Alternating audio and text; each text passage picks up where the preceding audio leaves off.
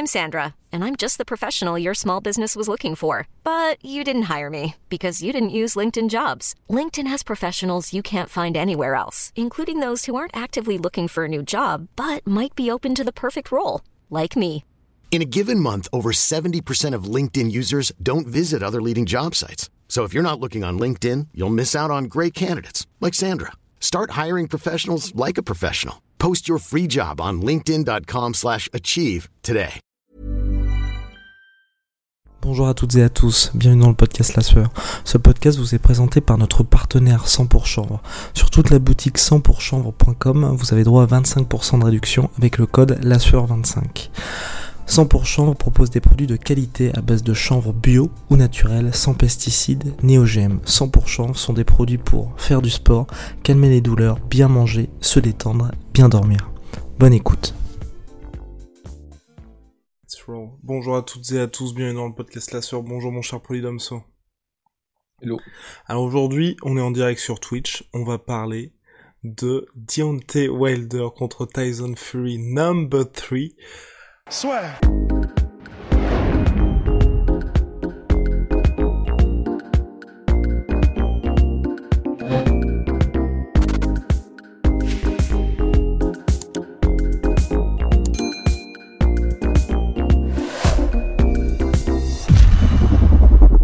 Bon, on l'attendait, je ne sais pas si on l'attendait, mais ce combat il a, lieu, il a lieu dans la nuit de samedi à dimanche. D'un côté... D'ailleurs, la, la, Ouais. la carte, elle est, euh, elle est folle. Elle est folle cette carte. C'est rare. Je, je, je coupe, je, je coupe la politesse, je tranche la politesse avec Guillaume qui, qui, qui présente habituellement, parce qu'il faut, faut le dire, faut la, faut regarder cet event. Euh, la carte est folle, surtout pour la catégorie des lourds. Il me semble qu'il y a quand même pas mal de, de mémoire. Je sais qu'il y a Ajakba et euh, Sanchez qui vont, euh, qui vont combattre euh, sur cette carte. Ça, c'est un truc euh, que j'attends. Il y a aussi Konaki contre Elenius. Elinius, Donc, exactement. deuxième. Donc euh, pour euh, pour toute pour cette catégorie des lourds qui reprend justement du, du poil de la bête et de la vigueur, là il y a quand même pas mal de, de rencontres. Mais il y a, il y a pas que ça, il y a, il y a d'autres combats sur cette carte qui, qui valent le coup d'être vus. Absolument, donc monstrueuse. À l'origine, le combat devait avoir lieu le 24 juillet, finalement reporté pour cause de coronavirus chez Tyson Fury. Tyson Fury, le Gypsy King, bilan de 30-0-1 en carrière, 1-1 comme le match nul qu'il a eu contre Deontay Wilder lors du premier combat. Désormais, donc Tyson Fury est champion du monde WBC. De l'autre, Deontay Wilder, 42-1-1, seule défaite face à Tyson Fury, mais Deontay Wilder qui a toujours de solides arguments, à savoir qu'il a mis knockdown tous ses adversaires. Et donc, Polydomson, on se pose la question. Est-ce que Deontay Wilder peut le faire tout simplement? Il a changé d'entraîneur, il a quasiment tout changé. On nous dit qu'il va plus viser le corps cette fois-ci, qu'il va pratiquement changer. Bon, à 36 piges, est-ce possible? Euh, non mais enfin je veux dire quand t'es dans un quand t'es dans avec un profil comme euh, comme celui de Deontay Wilder, c'est- il faut jamais compter ça. euh, je veux dire l'écarter définitivement de l'équation. Euh, la difficulté, vraiment, c'est pas tellement sur est-ce qu'il est possible qu'il batte euh, Tyson Fury, c'est plus sur est-ce qu'il est possible qu'il révolutionne complètement son style. Et on pourrait penser que l'un est la condition nécessaire pour la réalisation de l'autre, c'est-à-dire qu'il faut qu'il change absolument de style pour battre Fury. J'aurais tendance à être d'accord avec le fait que il maximiserait ses chances s'il changeait de style. Néanmoins, euh, bah, tout peut arriver à ce niveau-là. Je veux dire, c'est, c'est, ce serait préférable pour lui s'il adoptait un game plan euh, plus approprié pour affronter Tyson Fury, qui fasse autre chose que dans le deuxième combat. Mais malgré tout, même s'il arrivait en fait euh, avec peut-être pas le meilleur game plan, peut-être pas la meilleure euh, préparation, ce serait toujours possible qu'il gagne. Je, je veux dire, les chances seraient moindres évidemment et qu'on me, qu'on me- qu'on me comprenne bien, mais ce que je veux dire, c'est que quand, quand tu as ce, le pouvoir de chaos, l'athlétisme euh, et surtout dans la catégorie des lourds, cette possibilité, on peut jamais, euh, on peut jamais la retirer en fait. C'est- ça qui, qui convient vraiment d'appuyer. Et surtout quand tu es avec un mec comme euh, avec des acteurs comme Tyson Fury et Deontay Wilder qui sont tous les deux assez imprévisibles en fait. Euh, Deontay Wilder, il est toujours, euh, il est toujours au top de sa préparation. Moi, j'ai toujours, enfin, il y a beaucoup de choses qu'on peut dire sur euh, sur Deontay Wilder, sur ce, sur son style de boxe, sur le fait qu'il n'est pas vraiment complet, que c'est un hyper spécialiste. Euh, que pour les puristes de la boxe, c'est même un mauvais boxeur. Mais je pense que ceux qui disent ça, franchement, c'est ils sont trop snobs parce que les résultats sont là. En réalité, euh, on peut pas dire décemment que euh, Deontay Wilder est un mauvais boxeur. Il a les résultats. Il a, c'est un boxeur incomplet, ça je suis, je suis d'accord. Peut-être très très spécialisé et peut-être très unilatéral dans sa façon de faire, euh, unidimensionnel plutôt, mais c'est pas un mauvais boxeur. Euh, de son côté, et d'ailleurs, ce que je voulais dire euh, pour euh, recouper avec l'idée euh, que j'avais évoquée plus tôt, c'est que il est toujours en revanche au niveau de sa préparation physique, il est toujours impeccable. Mhm. Il n'y a jamais un moment donné, quoi qu'il dise, quoi qu'il ait dit par exemple sur son dernier combat contre Tyson Fury, je pense qu'il était préparé physiquement. C'est juste qu'il s'attendait pas à ce que à se faire mettre la pression. Et c'est vrai que c'est beaucoup plus fatigant de subir la pression que de la mettre en, en réalité. D'avancer dans le ring, c'est moins fatigant que de, que de reculer. D'ailleurs, tout Et ce qu'il a dit, que- Polydomso, je me permets juste de te couper là-dessus, tout ce qu'il a dit sur euh, Tyson Fury, là, qui confirme c'est un tricheur, son armure, tu, pour toi, est-ce qu'il y a un peu de vrai là-dessus ou ça reste du, des fantaisies de la part de Deontay Wilder? Alors je vais faire une, une réponse de jésuite. Je pense que c'est vrai pour Wilder parce que je pense que euh, il y a une part de sincérité là-dedans. Euh, que c'est pas, il y a de l'excuse hein, aussi. Il y a- de la grosse excuse. Euh, je pense que notamment euh, toutes ces accusations de tricherie de rembourrage de gants, les gars, hein, les gars qui qui pensaient vraiment ça, franchement.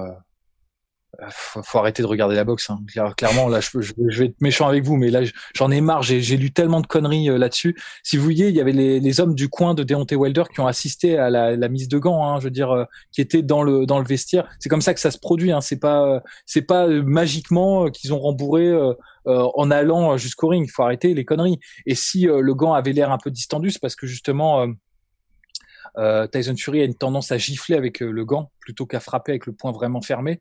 Il suffit par exemple d'ouvrir un peu la main dans le gant. Euh, un autre boxeur qui faisait ça euh, beaucoup, c'était Mohamed Ali, et ça se voit. T'as l'impression plutôt que le coup est fouetté, mais c'est, je veux dire, c'est, c'est, pas de la triche, c'est, une technique. C'est un, un compromis que tu peux faire. Quand tu fermes vraiment le poing, tu vas avoir une frappe plus lourde. Quand tu l'ouvres un peu et que tu gifles, tu vas avoir une frappe un peu plus imprévisible, mais tu vas perdre un peu en pouvoir et en poids de, et en poids dans ton coup. Donc c'est un compromis que tu fais quand tu es un boxeur tout, tout bon boxeur qui se respecte sait faire la distinction entre un coup qui est giflé et un coup qui est porté avec poids. Et d'ailleurs, les grands spécialistes du jab, du, que tu prends Larry Holmes, que tu prends Foreman, que tu prends euh, Foreman avait un très bon jab d'ailleurs, euh, assez sous sous sous Côté. sous côté sous côté ou Liston, il savait faire euh, il savait faire les deux quoi, il savait gifler du jab ou frapper du jab quoi. Et ça c'est ça donc euh, les gars euh, la théorie là de du gant euh, s'il vous plaît euh, non mais euh, franchement oubliez ça, oubliez à tout jamais. Donc ça, pour moi, ça c'est de la merde. Euh, ça, c'est ce truc de cette accusation de tricherie.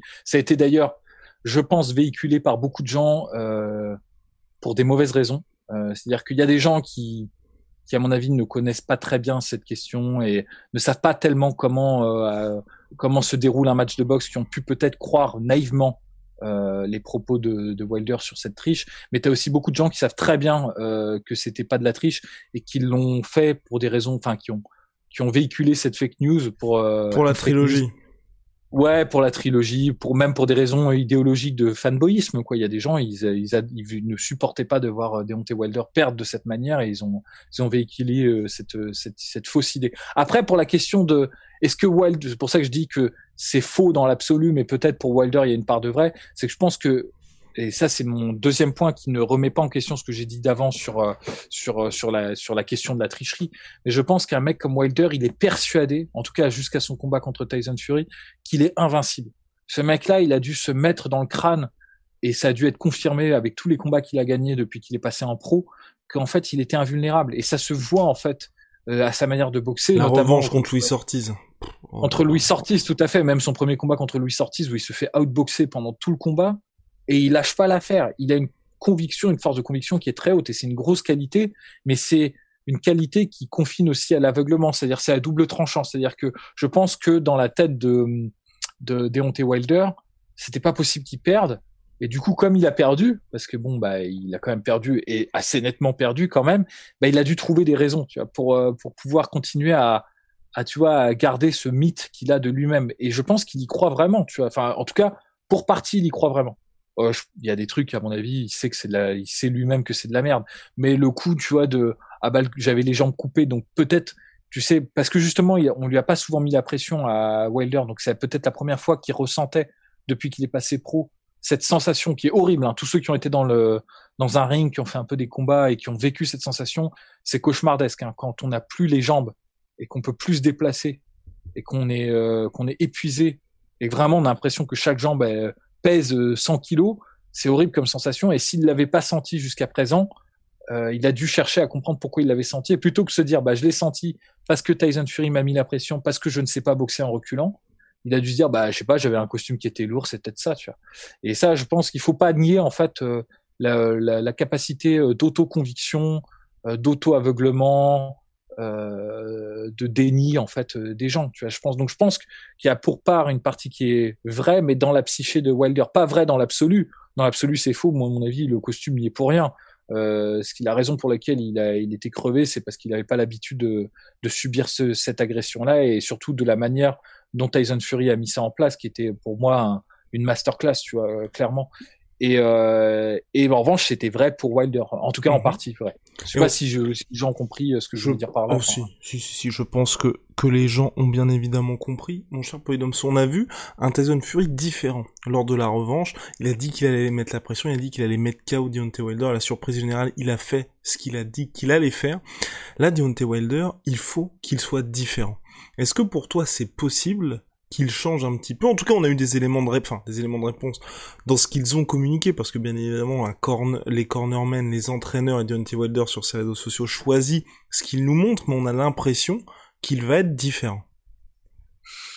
Bah, en réalité, moi, c'est c'est toujours très compliqué avec euh, Deontay Wilder parce que euh, je pense que les gens qui l'entourent ont très, ont très bien perçu, en fait, ont vraiment perçu euh, les manques et les faillites lors du deuxième combat. dire toute personne qui a un peu de, qui a un petit background en boxe peut voir en fait quelles étaient les limites du jeu de Wilder. Et en réalité, ça fait des années que les gens ont vu euh, quelles étaient les limites du jeu de, de Wilder. C'est juste que tant que ça n'avait pas été prouvé euh, dans le ring, bah euh, c'était facile d'écarter ça du poignet en disant oui, en théorie, c'est vrai que c'est peut-être, il est peut-être trop limité, peut-être qu'il attaque trop la tête, peut-être qu'il devrait varier, mais dans l'absolu, qu'est-ce qu'on s'en fout? Il gagne les combats. Là, il a, il a perdu le combat. Euh, les gens ont pu voir en fait quelles avaient été les limites parce que je pense pas qu'il ait touché euh, proprement euh, Fury plus de dix fois lors du combat au niveau du visage. Dire vraiment proprement, j'entends pas les coups, tu sais, qui sont partiellement parés par l'épaule ou des trucs comme ça. et sur un combat qui a duré quoi 8 rounds, 9 rounds? C'est duré combien 7 rounds. De... 7 rounds. Bah ça fait quand même peu en fait en réalité. Tandis que Fury, lui, a, a touché euh, avec force volume euh, euh, Wilder. Donc il y avait un, vrai problème et le vrai problème c'est qu'il était trop, en fait il était trop prévisible et juste le le, le simple fait de, de rajouter un peu de d'inattendu dans son jeu pourrait en fait recréer cette menace. Et pour ça, bah, c'est vrai que ça fait des années qu'on le dit, mais varier les zones de frappe, utiliser plus souvent la feinte, euh, les déplacements, c'est vrai qu'il faudrait que tu vois qu'il ait cette capacité-là, tu vois, de reculer. Mais là, pour le coup, je pense que c'est pas possible. Euh, je pense que c'est pas possible d'apprendre ça euh, euh, en un an, quoi. C'est même en deux ans, c'est pas possible. Euh, surtout qu'il part vraiment de très très loin, en fait, euh, des Honte Wilder. Euh, c'est pas comme les gens vont dire ouais Joshua il a appris à le faire entre le premier combat contre Andy Ruiz et le deuxième combat contre Andy Ruiz. Euh, déjà, c'était exceptionnel ce qu'avait fait Anthony Joshua. Euh, c'est pour ça que euh, les gens qui disent qu'Anthony Joshua est vraiment pas bon, pareil. Là, on a eu des réactions absolument hallucinantes à la suite du combat contre contre Usyk.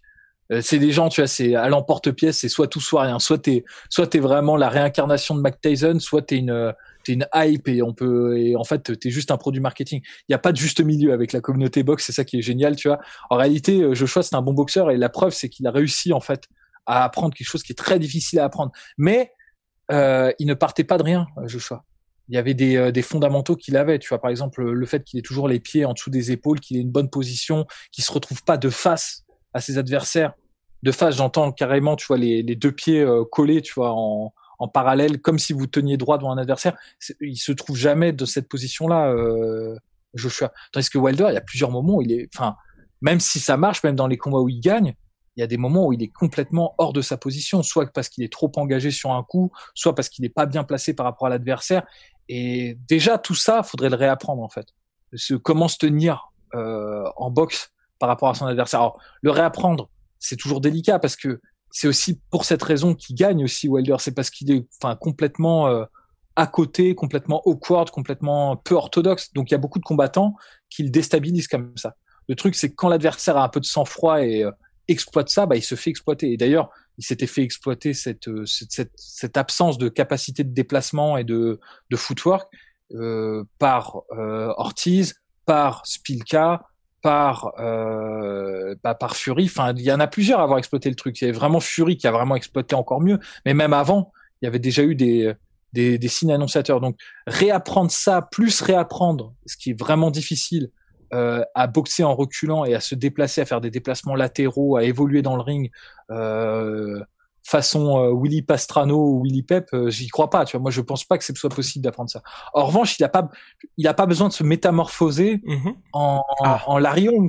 Tu vois, il essaie, il faut juste qu'il qu'il rajoute quelques trucs dans son dans son dans son arsenal pour rééquilibrer le match. Et donc quoi exactement?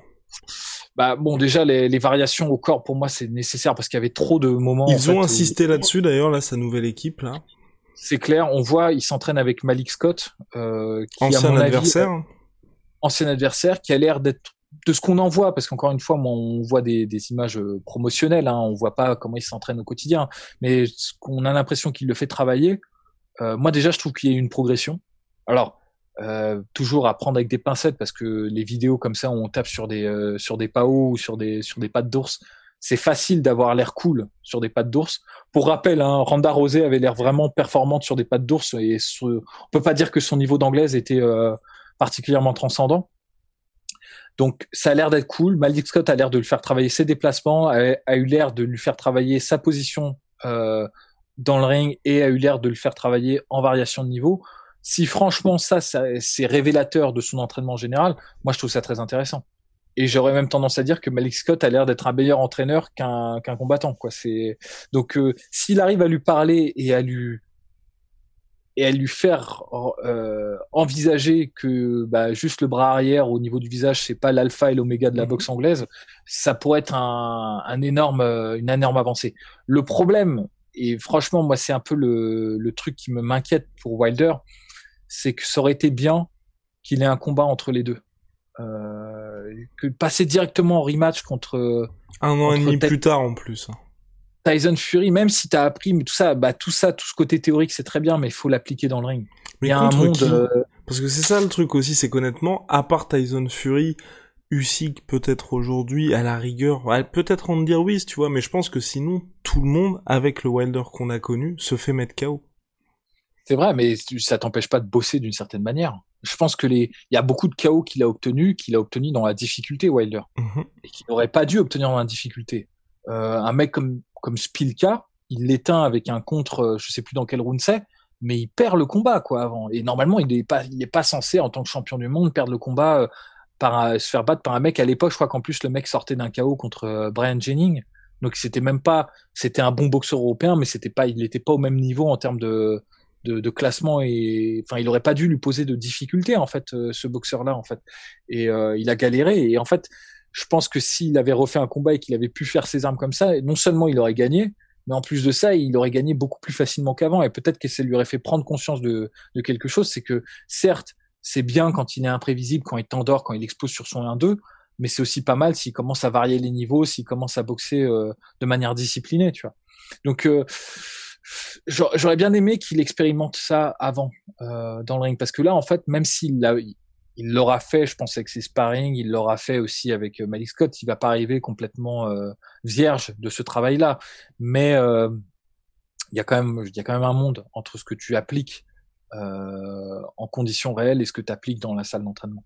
Vraiment ça n'a rien à voir. Pour vous faire une comparaison c'est comme si je vous disais de de marcher sur une sur une bande de 10 cm d'épaisseur mmh euh, si vous si vous marchez comme ça sur une bande que je vais vous tracer au sol, vous allez y arriver sans problème. Si en revanche je vous demande de traverser euh, le un vide de 30 mètres de haut avec euh, la même épaisseur en marchant sur une sur une poutre de la même épaisseur, vous allez galérer, vous allez vous chier dessus. Bah c'est pareil en fait. là, faire le truc à la salle, faire le truc avec un sparring dans un dans un gym fermé et tout, il n'y a pas de problème. Mais le faire avec du public face à un adversaire en plus qui sait très bien boxer, qui veut qui vient pour te mettre KO, qui vient pas juste pour te faire progresser ah, c'est ça n'a rien à voir quoi. Ça n'a rien à voir.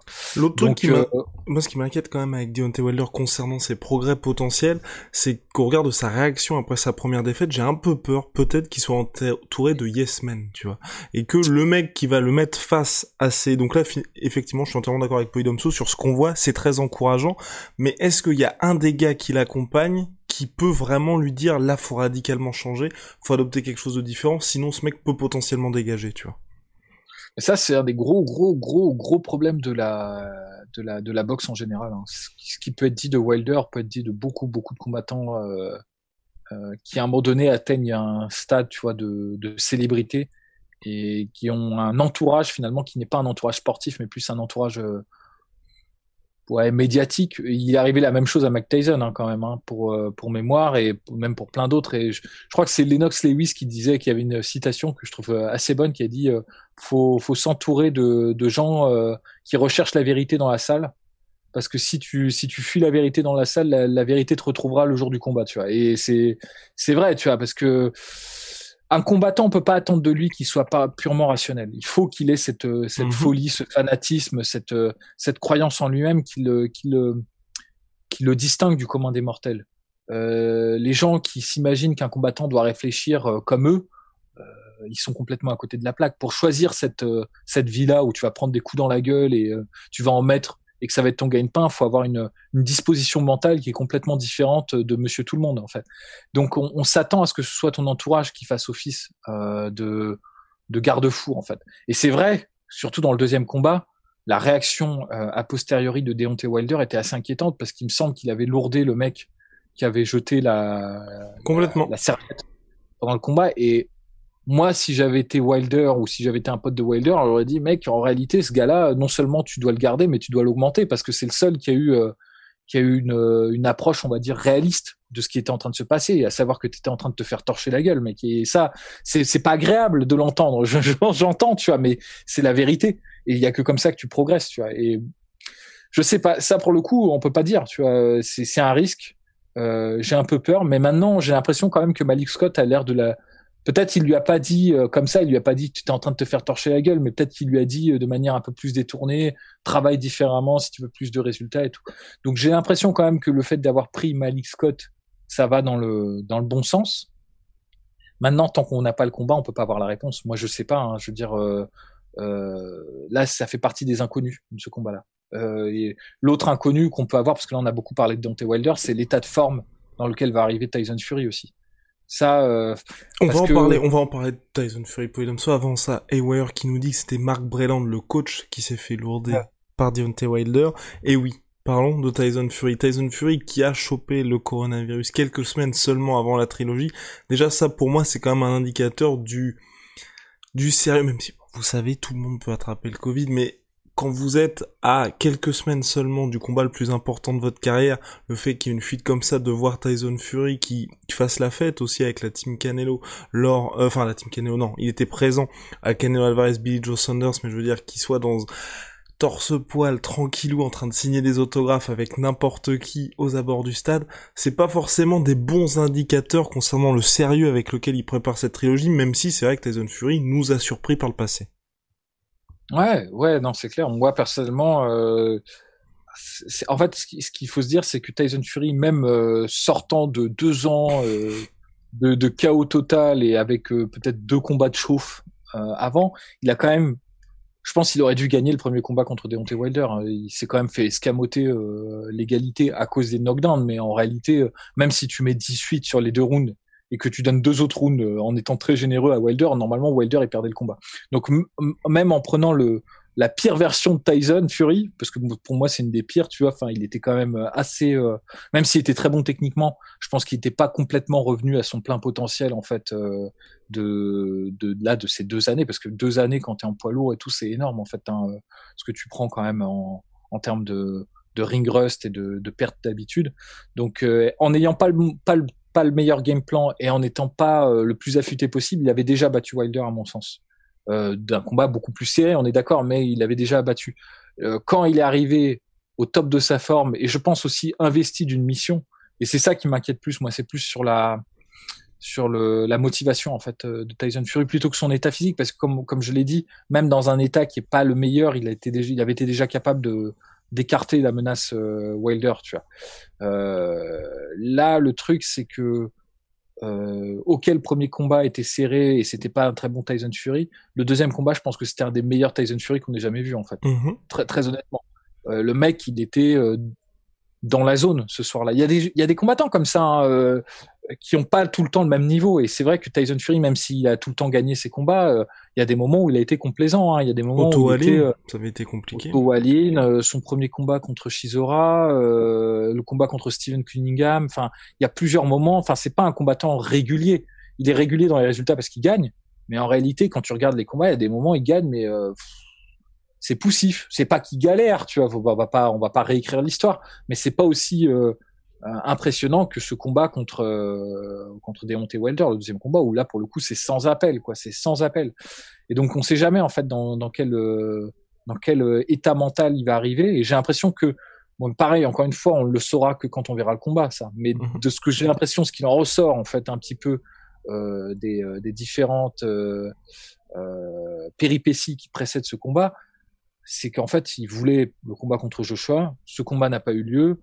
Euh, ça le saoule un peu d'avoir à refaire un combat contre Wilder parce que pff, parce qu'il est passé à autre chose. Que je veux dire, euh, euh, les gars, en réalité, je le comprends parce que moi personnellement, je suis, bah, ça m'intéresse parce que c'est drôle comme combat parce que c'est vraiment des des styles euh, très très opposés. Mais de pour l'avancement de la catégorie des lourds, pour moi, je trouve que ça fait un peu du surplace parce qu'en fait, en réalité, il l'a battu deux fois. Il y a des gens, ils vont hurler, hein, ils, ils m'entendent là, ils vont hurler, ils vont me dire ouais, qu'est-ce qu'il raconte, Paul Williamson, il dit de la merde et tout. Euh, quand même, hein, les gars. hein, la première fois, je veux bien que c'était serré, mais la deuxième fois, euh, c'était clair et net. Donc, euh, je me mets à sa place, un mec qui, qui fonctionne un peu au challenge et qui fonctionne un peu genre. euh, Bah, qui a déjà sa feuille de route pour la suite de sa carrière d'ailleurs. hein. Il se voit pas continuer, je crois, plus de 2-3 ans après Wilder. c'est clair et puis surtout je pense que c'est un mec qui a un peu euh, l'esprit de de contradiction quoi genre tu dis ah vous pensez que j'en suis pas capable? Bah bam je- j'en suis capable tu vois vous pensez que je vais pas battre euh, Klitschko chez lui? Bim je le bats tu vois vous pensez que je vais pas revenir de deux ans de de fête ininterrompue? Bah voilà je, je vous bats Wilder euh, en, en, re- en revenant de, de, de ce hiatus là quoi et là là je me dis que le challenge on a pas vraiment tout le monde alors je pense qu'il est archi favori pour ce combat honnêtement, hein, je sais pas quels sont les, euh, les odds, euh, les pronostics, mais je, je pense quand même que Largement favori, je vais regarder. ouais, il est très très largement favori à mon avis. Hein, euh. Hiring for your small business? If you're not looking for professionals on LinkedIn, you're looking in the wrong place. That's like looking for your car keys in a fish tank. LinkedIn helps you hire professionals you can't find anywhere else, even those who aren't actively searching for a new job but might be open to the perfect role. In a given month, over 70% of LinkedIn users don't even visit other leading job sites. So start looking in the right place. With LinkedIn, you can hire professionals like a professional. Post your free job on linkedin.com/achieve slash achieve today. Mais c'est alors ouais. C'est donc il est à oui, ah il est à moins 325 Tyson Fury Wilder plus 230, je m'attendais à ce que ce soit plus Ah, largement en faveur de Fury, ouais.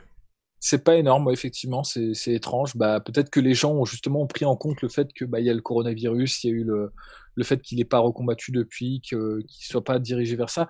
Mais très honnêtement, si tu si tu montres le, le deuxième combat à quelqu'un et que tu lui dis euh, bah ils vont se re- ils vont se réaffronter euh, sur lequel tu paries, je veux dire euh, 9 personnes sur 10 vont parier sur Tyson Fury, ça c'est évident.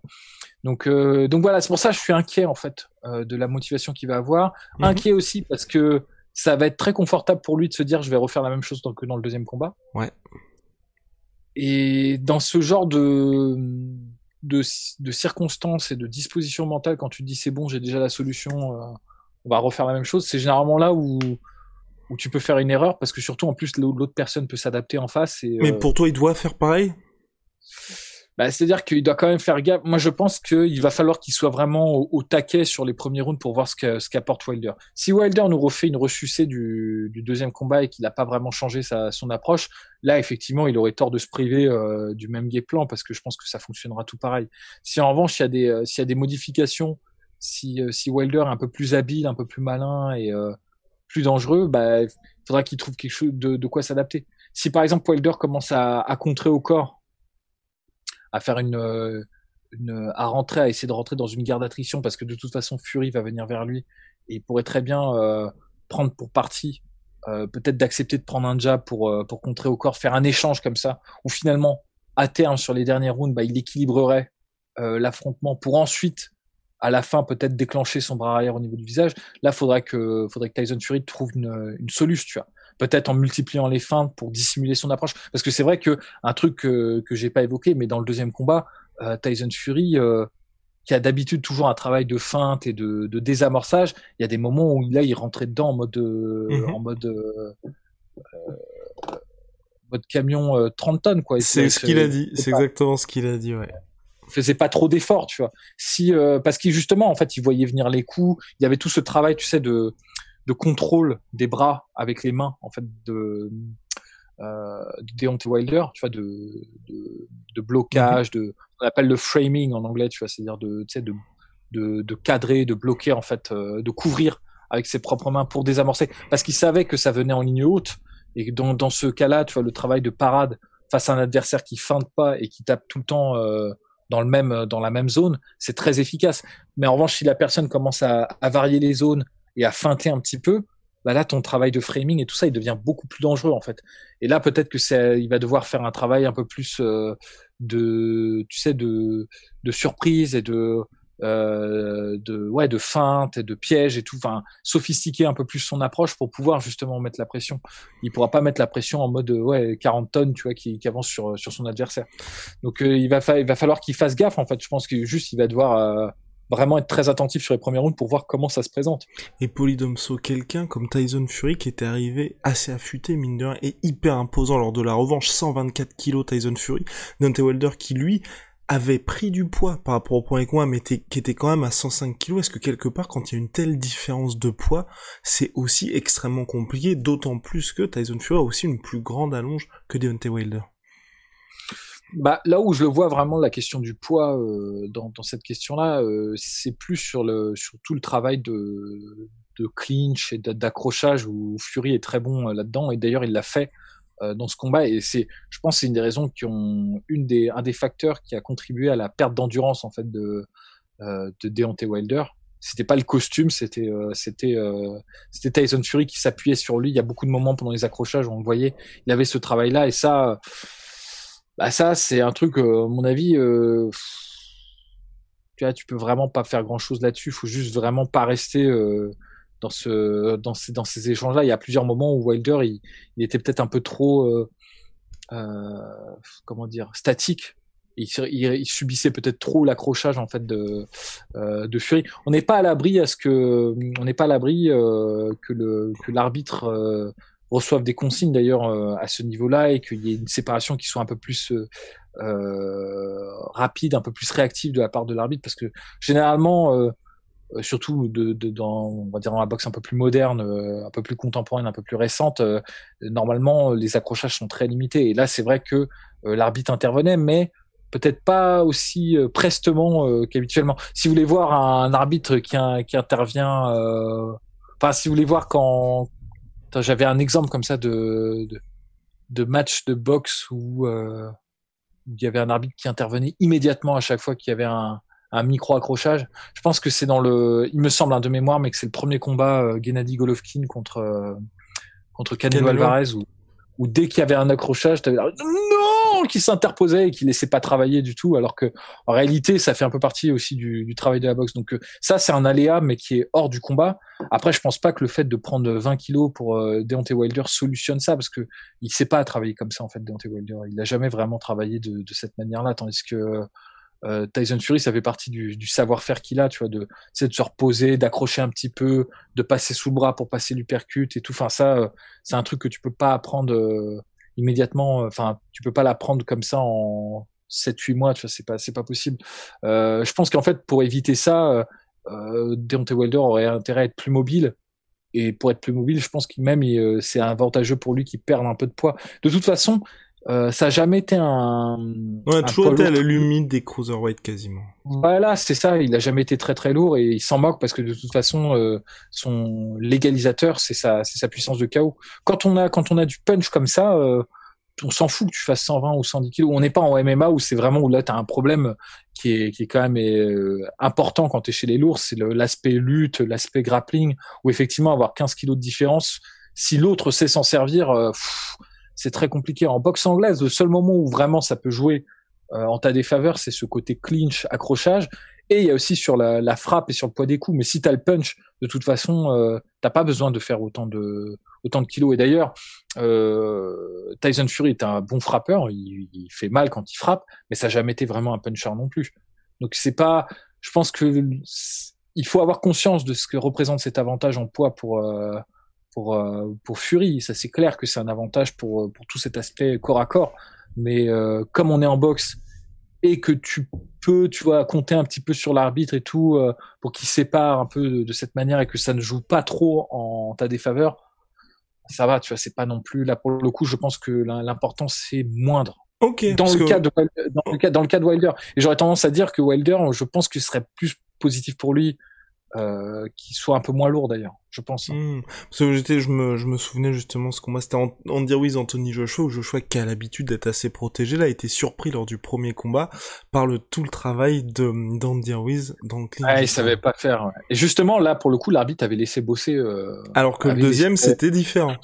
Et voilà, alors c'est peut-être ce combat-là où justement l'arbitre il arrivait, euh, tu vois, il y avait vraiment une consigne qui avait été passée, enfin une consigne, non, mais en tout cas, on avait peut-être peut-être le coin avait appelé, interpellé sur le premier commande en disant ouais. Parce qu'en réalité, euh, normalement, t'as pas le droit d'accrocher.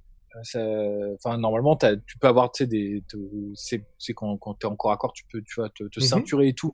Là, t'es censé arrêter, tu vois, t'es censé te, te séparer, mais t'as pas le droit, par exemple, de prendre la nuque et de frapper, ça c'est interdit, tu vois. Et puis les petites guillotines tranquilles, tranquille. Et il le fait Tyson Fury, ça. Il y a plusieurs moments dans le deuxième combat où il l'a fait euh, clairement, tu vois. Et ça, c'est vrai que bon, bah, en réalité, euh, bah, tu vois, si j'étais dans le corner de, euh, de Deontay Wilder, je, je militerais à mort en, préambule du combat pour, pour que ce soit clair, pour une mmh. séparation.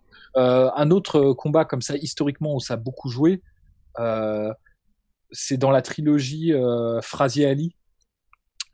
Frazier, pendant tout le premier combat, avait pu rester dans cette mi-distance où il faisait son travail de bob and weave et de travail au corps et ça avait très bien marché contre Ali. Lors du deuxième combat, Ali avait complètement euh, nullifié cette stratégie en, en clinchant régulièrement, c'est-à-dire même en tenant vraiment la nuque de, de Frazier. Il avait honnêtement triché, hein, mais euh, l'arbitre n'était pas intervenu, avait laissé pisser, il avait laissé couler, ce qui fait que le deuxième combat était passé un peu plus euh, crème. Et dans le troisième combat, il y avait eu vraiment une, une consigne qui avait été, je pense, à mon avis, ça avait dû être dit, tu vois, et répété. Et là, en revanche, l'arbitre était au taquet. Et le troisième combat, on s'en souvient, c'est le Infamous euh, Freeline Manila et ça a été une c'était une épreuve de force pour euh, pour les deux combattants et, et pour Mohamed Ali euh, en particulier. Enfin enfin pour les deux tu vois mais je veux dire euh, on aurait pu penser compte tenu du deuxième combat que le troisième combat soit encore plus facile pour Mohamed Ali et en réalité le fait quand tu lui supprimes cette possibilité de de repos en clinch et de tout bah ça a équilibré le combat. Et c'est vrai que si tu supprimes ça par rapport à Fury dans dans ce combat et que Wilder est un peu plus mobile et qui frappe un peu au corps Là, euh, on a un combat. Hein. Là, on a un match. Hein. Honnêtement, euh, on a un match qui est beaucoup plus serré, je pense. Tuela Manila qui a d'ailleurs fêté ses 46 ans il y a quelques jours puisqu'il y a eu le 1er octobre 1975. Alors euh, les gars qui vous nous écoutez sur Twitch, c'est mandatory, c'est mandatoire pour le dire en français, c'est obligatoire. Vous allez le regarder ce combat. Vous allez le regarder parce que c'est c'est juste pour moi c'est peut-être le plus beau combat de la boxe poids lourd de tous les temps. Donc faut le regarder. Et puis même pour l'impact culturel qu'il y a eu, et puis surtout sur l'impact pour les deux boxeurs à la fin. Bah, c'est clair, et puis même en termes de niveau de compétition, euh, enfin c'est c'est je veux dire c'est beau quoi, je veux dire c'est un niveau euh, très très haut, très très haut en, en chez les lourds, donc euh, ouais, faut regarder ça. C'est encore mieux de regarder toute la trilogie, mais s'il y en a un à prendre en particulier, c'est le troisième. C'est le plus beau combat des trois, je pense. Et le premier qui est intéressant aussi, bah, première défaite de Mohamed Ali chez les professionnels. Évidemment, le premier est très intéressant, mais je pense que celui qui est euh, le plus intense et le plus dramatique et le plus mhm. cinématographique d'une certaine manière, ça reste le troisième, avec en plus euh, la fin qui est qui est euh, qui est terrible avec euh, Fra... bon euh, si vous le regardez je vous spoil pas oui non mais je pense que les gens savent les, gens savent connaissent le résultat mais bon pour la petite histoire euh, Frasier qui a les, qui a l'œil je sais plus quel œil fermé mais en fait ce qu'il faut savoir c'est qu'il était déjà plus ou moins borgne en fait Frasier depuis toute sa carrière donc il est incapable de continuer et pour le dernier round il veut y aller mais c'est son corner qui lui dit non on abandonne et de son côté, euh, Mohamed Ali qui ne veut pas y aller, le corner de Mohamed Ali qui arrive à le convaincre de pas y aller, finalement le qui, de, qui arrive à le convaincre d'y aller, il y va, il gagne et il s'effondre juste après. C'est-à-dire, euh, enfin, je veux dire, il aurait pu se passer mille choses. C'est-à-dire que s'ils y étaient allés, peut-être que Mohamed Ali se serait évanoui, peut-être que le combat aurait. Enfin, tu vois, c'est c'est dramatique, quoi. Enfin, c'est c'est c'est un truc incroyable, quoi, qu'un combat se soit joué finalement là pour le coup purement au mental. Et au mental et aussi à la relation des corners respectifs, parce que le mental, Frazier l'avait, mais c'est son corner qui l'a protégé finalement, qui a dit ah, non non on n'y va pas parce que là tu vas mourir en fait si tu vas, tu vois.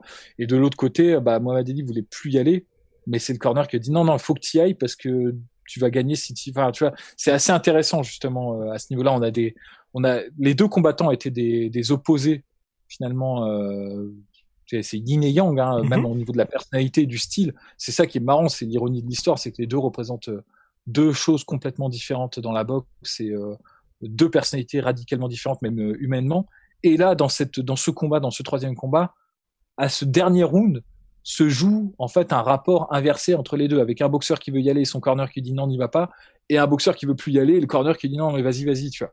Et c'est euh, vachement, enfin, je veux dire, en termes d'ironie de l'histoire, c'est quand même c'est quand même assez ouf. Enfin, la légende, la légende de Mohamed Ali qui grandissait un petit peu plus. Peu on revient là aux actualités, donc Tyson Fury, Deontay Wilder, place au pronostic. Tout, tout, tout. Alors, euh, j'avais donné euh, Wilder au premier combat, je m'étais trompé. J'avais donné Wilder au deuxième combat, je m'étais trompé.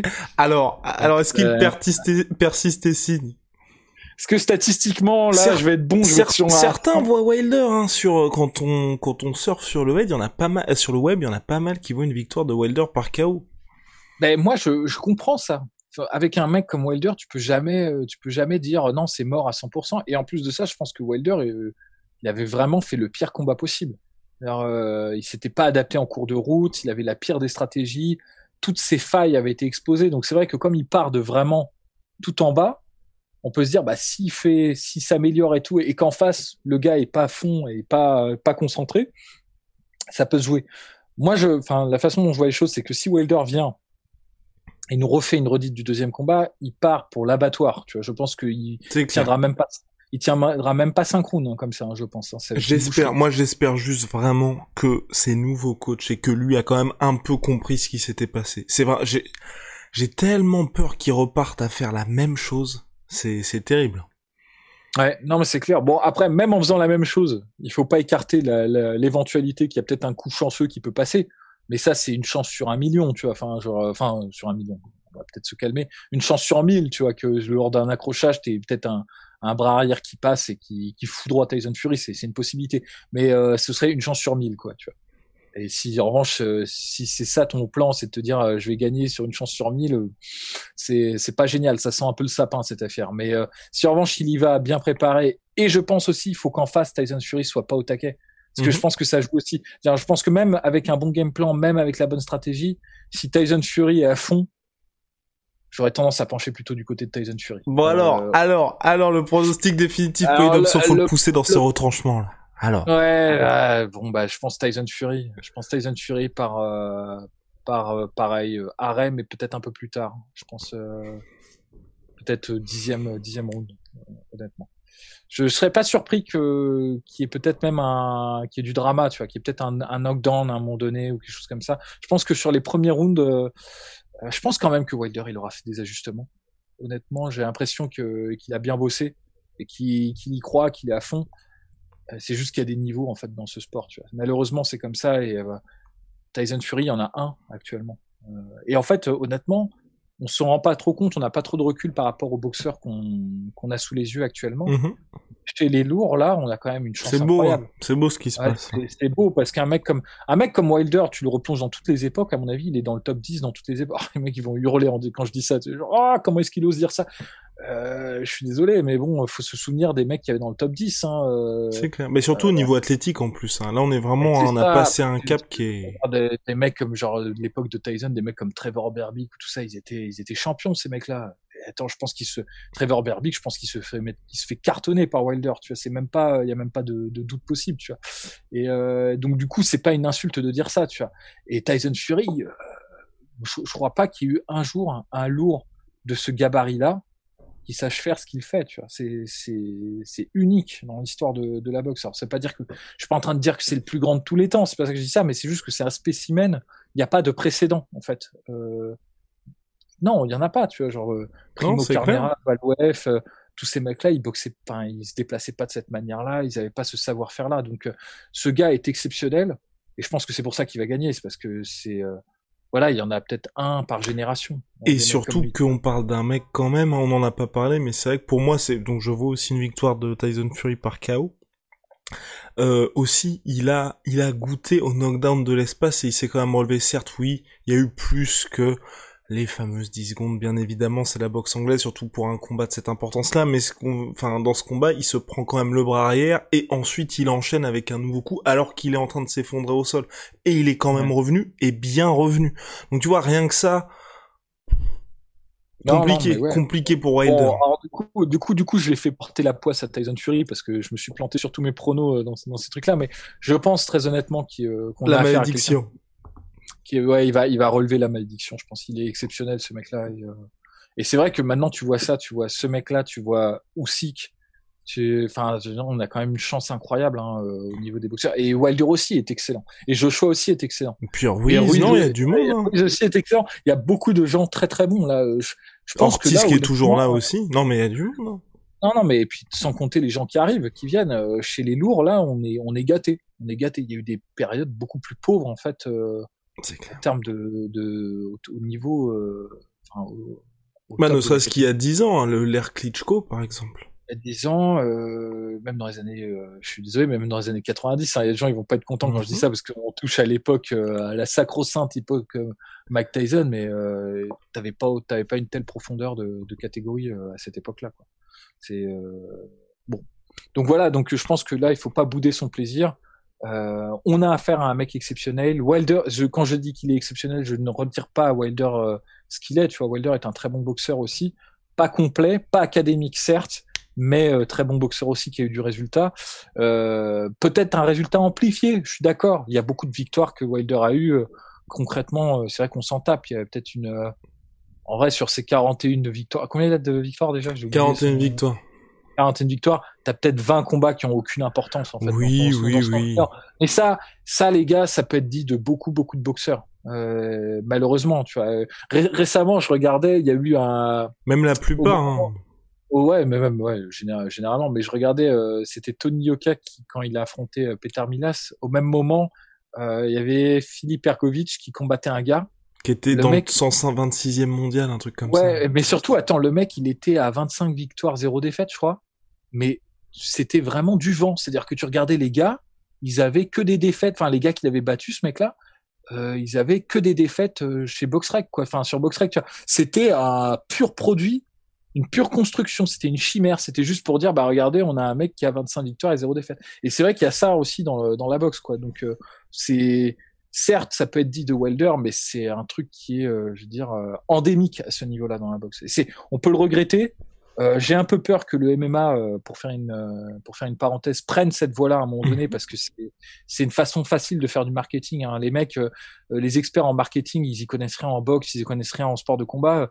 eux, il leur faut des trucs clairs et nets de dire ouais, il a 40 victoires, 0 défaites, c'est simple. Là, tu peux, là, tu vois, c'est rond, c'est c'est propre. Tu peux tu peux dire ce que tu veux derrière, tu peux faire des gros titres et tout, tu vois. Mais mais ça veut pas dire grand chose, tu vois, quand tu quand tu creuses vraiment. Et moi, en fait, je m'attache moins à ça et le fait qu'il ait perdu contre Tyson Fury ou qu'il va peut-être qu'il aurait peut-être pu perdre contre Louis Ortiz et tout ça ne retire pas ses, ses qualités en fait euh, et, les, et, les, victoires qu'il a eues aussi euh, qui comptent celles contre des boxeurs qui étaient plutôt bons et tout donc euh, non moi je, je pense que il faut être un peu juste vis-à-vis de Joshua vis-à-vis de Wilder vis-à-vis de tous ces gens là séparer le bon grain de livret certes il y a des victoires qui sont un peu bidons mais on s'en fout, tu vois, c'est pas ça qui compte, il faut regarder ce qu'il fait dans le ring clairement. Et ce que fait dans le ring euh, Wilder, alors ça peut faire hurler euh, des, des, puristes et hurler des, des profs de boxe, mais c'est euh, c'est marrant quoi. Je veux dire, c'est exceptionnel qu'un mec. Et puis surtout qu'il a prouvé face à des très bons boxeurs. C'est ça, et il a réussi à le faire contre des mecs comme euh, Louis Ortiz. Euh, deux fois.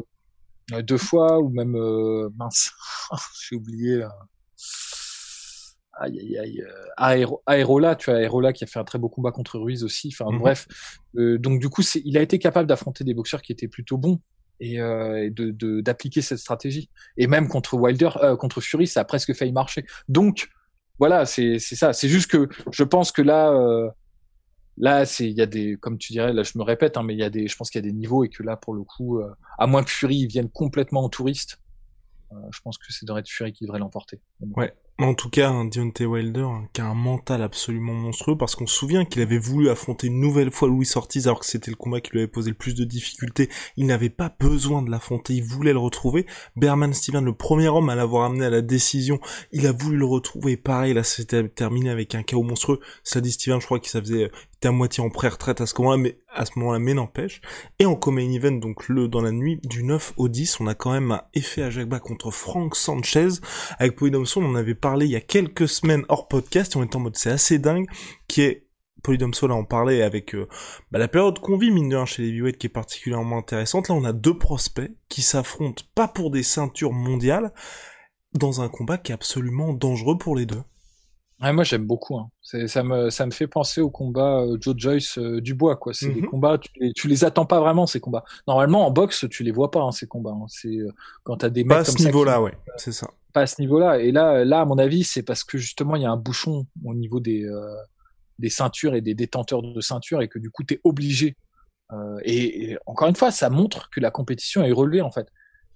quand t'as trois ou quatre gars qui sont bons dans une catégorie tu peux faire tu peux faire euh, patienter, tu peux faire euh, durer le plaisir. Là, en fait, il y a trop de gens, il y a, trop de mecs qui arrivent avec le couteau entre les dents et tu es obligé de les distinguer. Et euh, Sanchez contre Ajakba, moi, honnêtement, je pense que ça va être très intéressant, hein, cette, cette histoire-là. Hein. Ça, va être un, ça va être un beau combat avec. Euh, c'est un peu une version.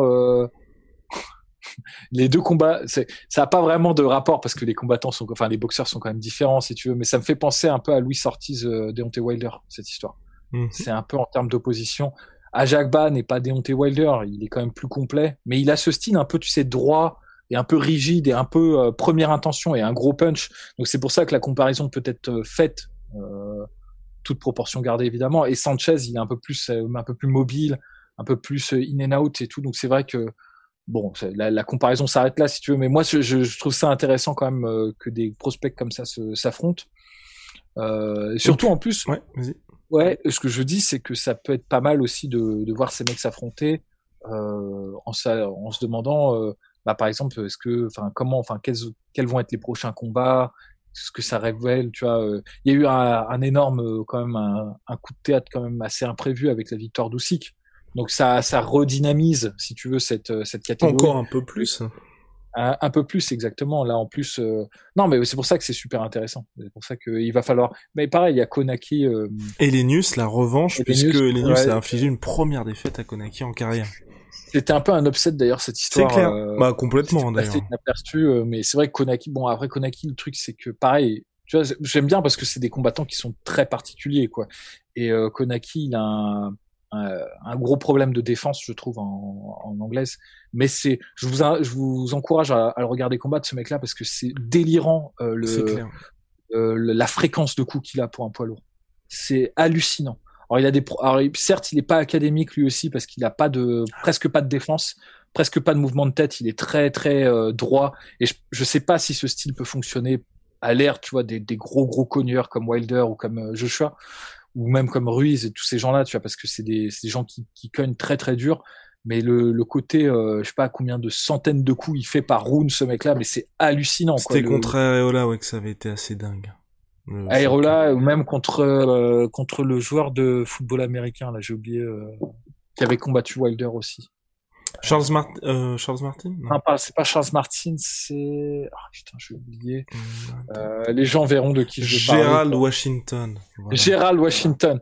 Euh, en fait, le mec s'est pas rendu compte du, de la fréquence de coup parce qu'en fait, il a, tu le sens en fait pendant le combat que Gérald Washington se dit, bah c'est une accélération, mais ça va s'arrêter parce que c'est au début du, du premier round.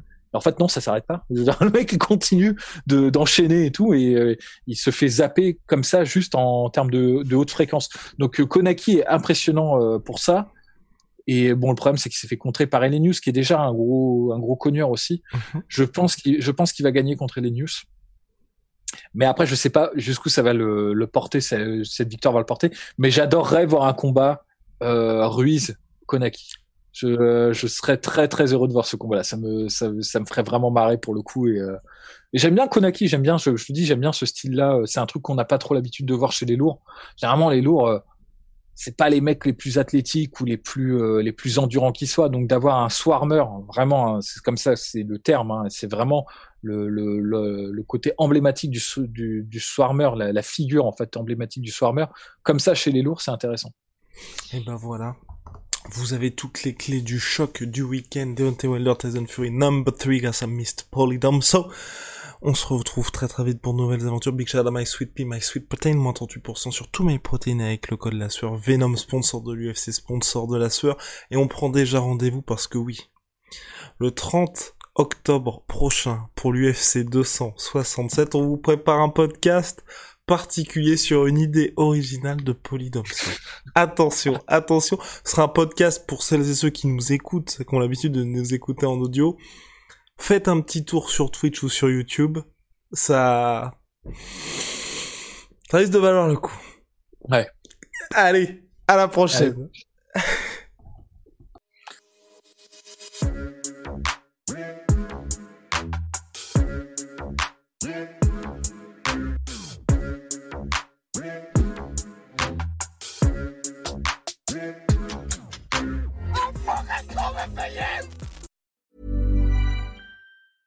Hey, it's Danny Pellegrino from Everything Iconic. Ready to upgrade your style game without blowing your budget? Check out Quince. They've got all the good stuff shirts and polos, activewear, and fine leather goods, all at 50 to 80% less than other high end brands. And the best part? They're all about safe, ethical, and responsible manufacturing. Get that luxury vibe without the luxury price tag. Hit up quince.com slash upgrade for free shipping and 365 day returns on your next order. That's quince.com slash upgrade. Et voilà, c'est la fin de votre épisode du podcast La Sœur. Si ça vous a plu, n'hésitez pas à nous mettre les 5 étoiles sur Apple Podcast ou sur Spotify. Vous pouvez aussi nous laisser un petit commentaire, ça nous aidera beaucoup. Et si vous voulez aller plus loin avec nous, vous tapez La Sueur sur toutes les plateformes ou sur les réseaux sociaux, vous nous trouverez. Et là, vous nous écoutez très certainement en audio. On est aussi en vidéo sur YouTube, mais également sur Snapchat. Là encore, vous tapez la et on sera là.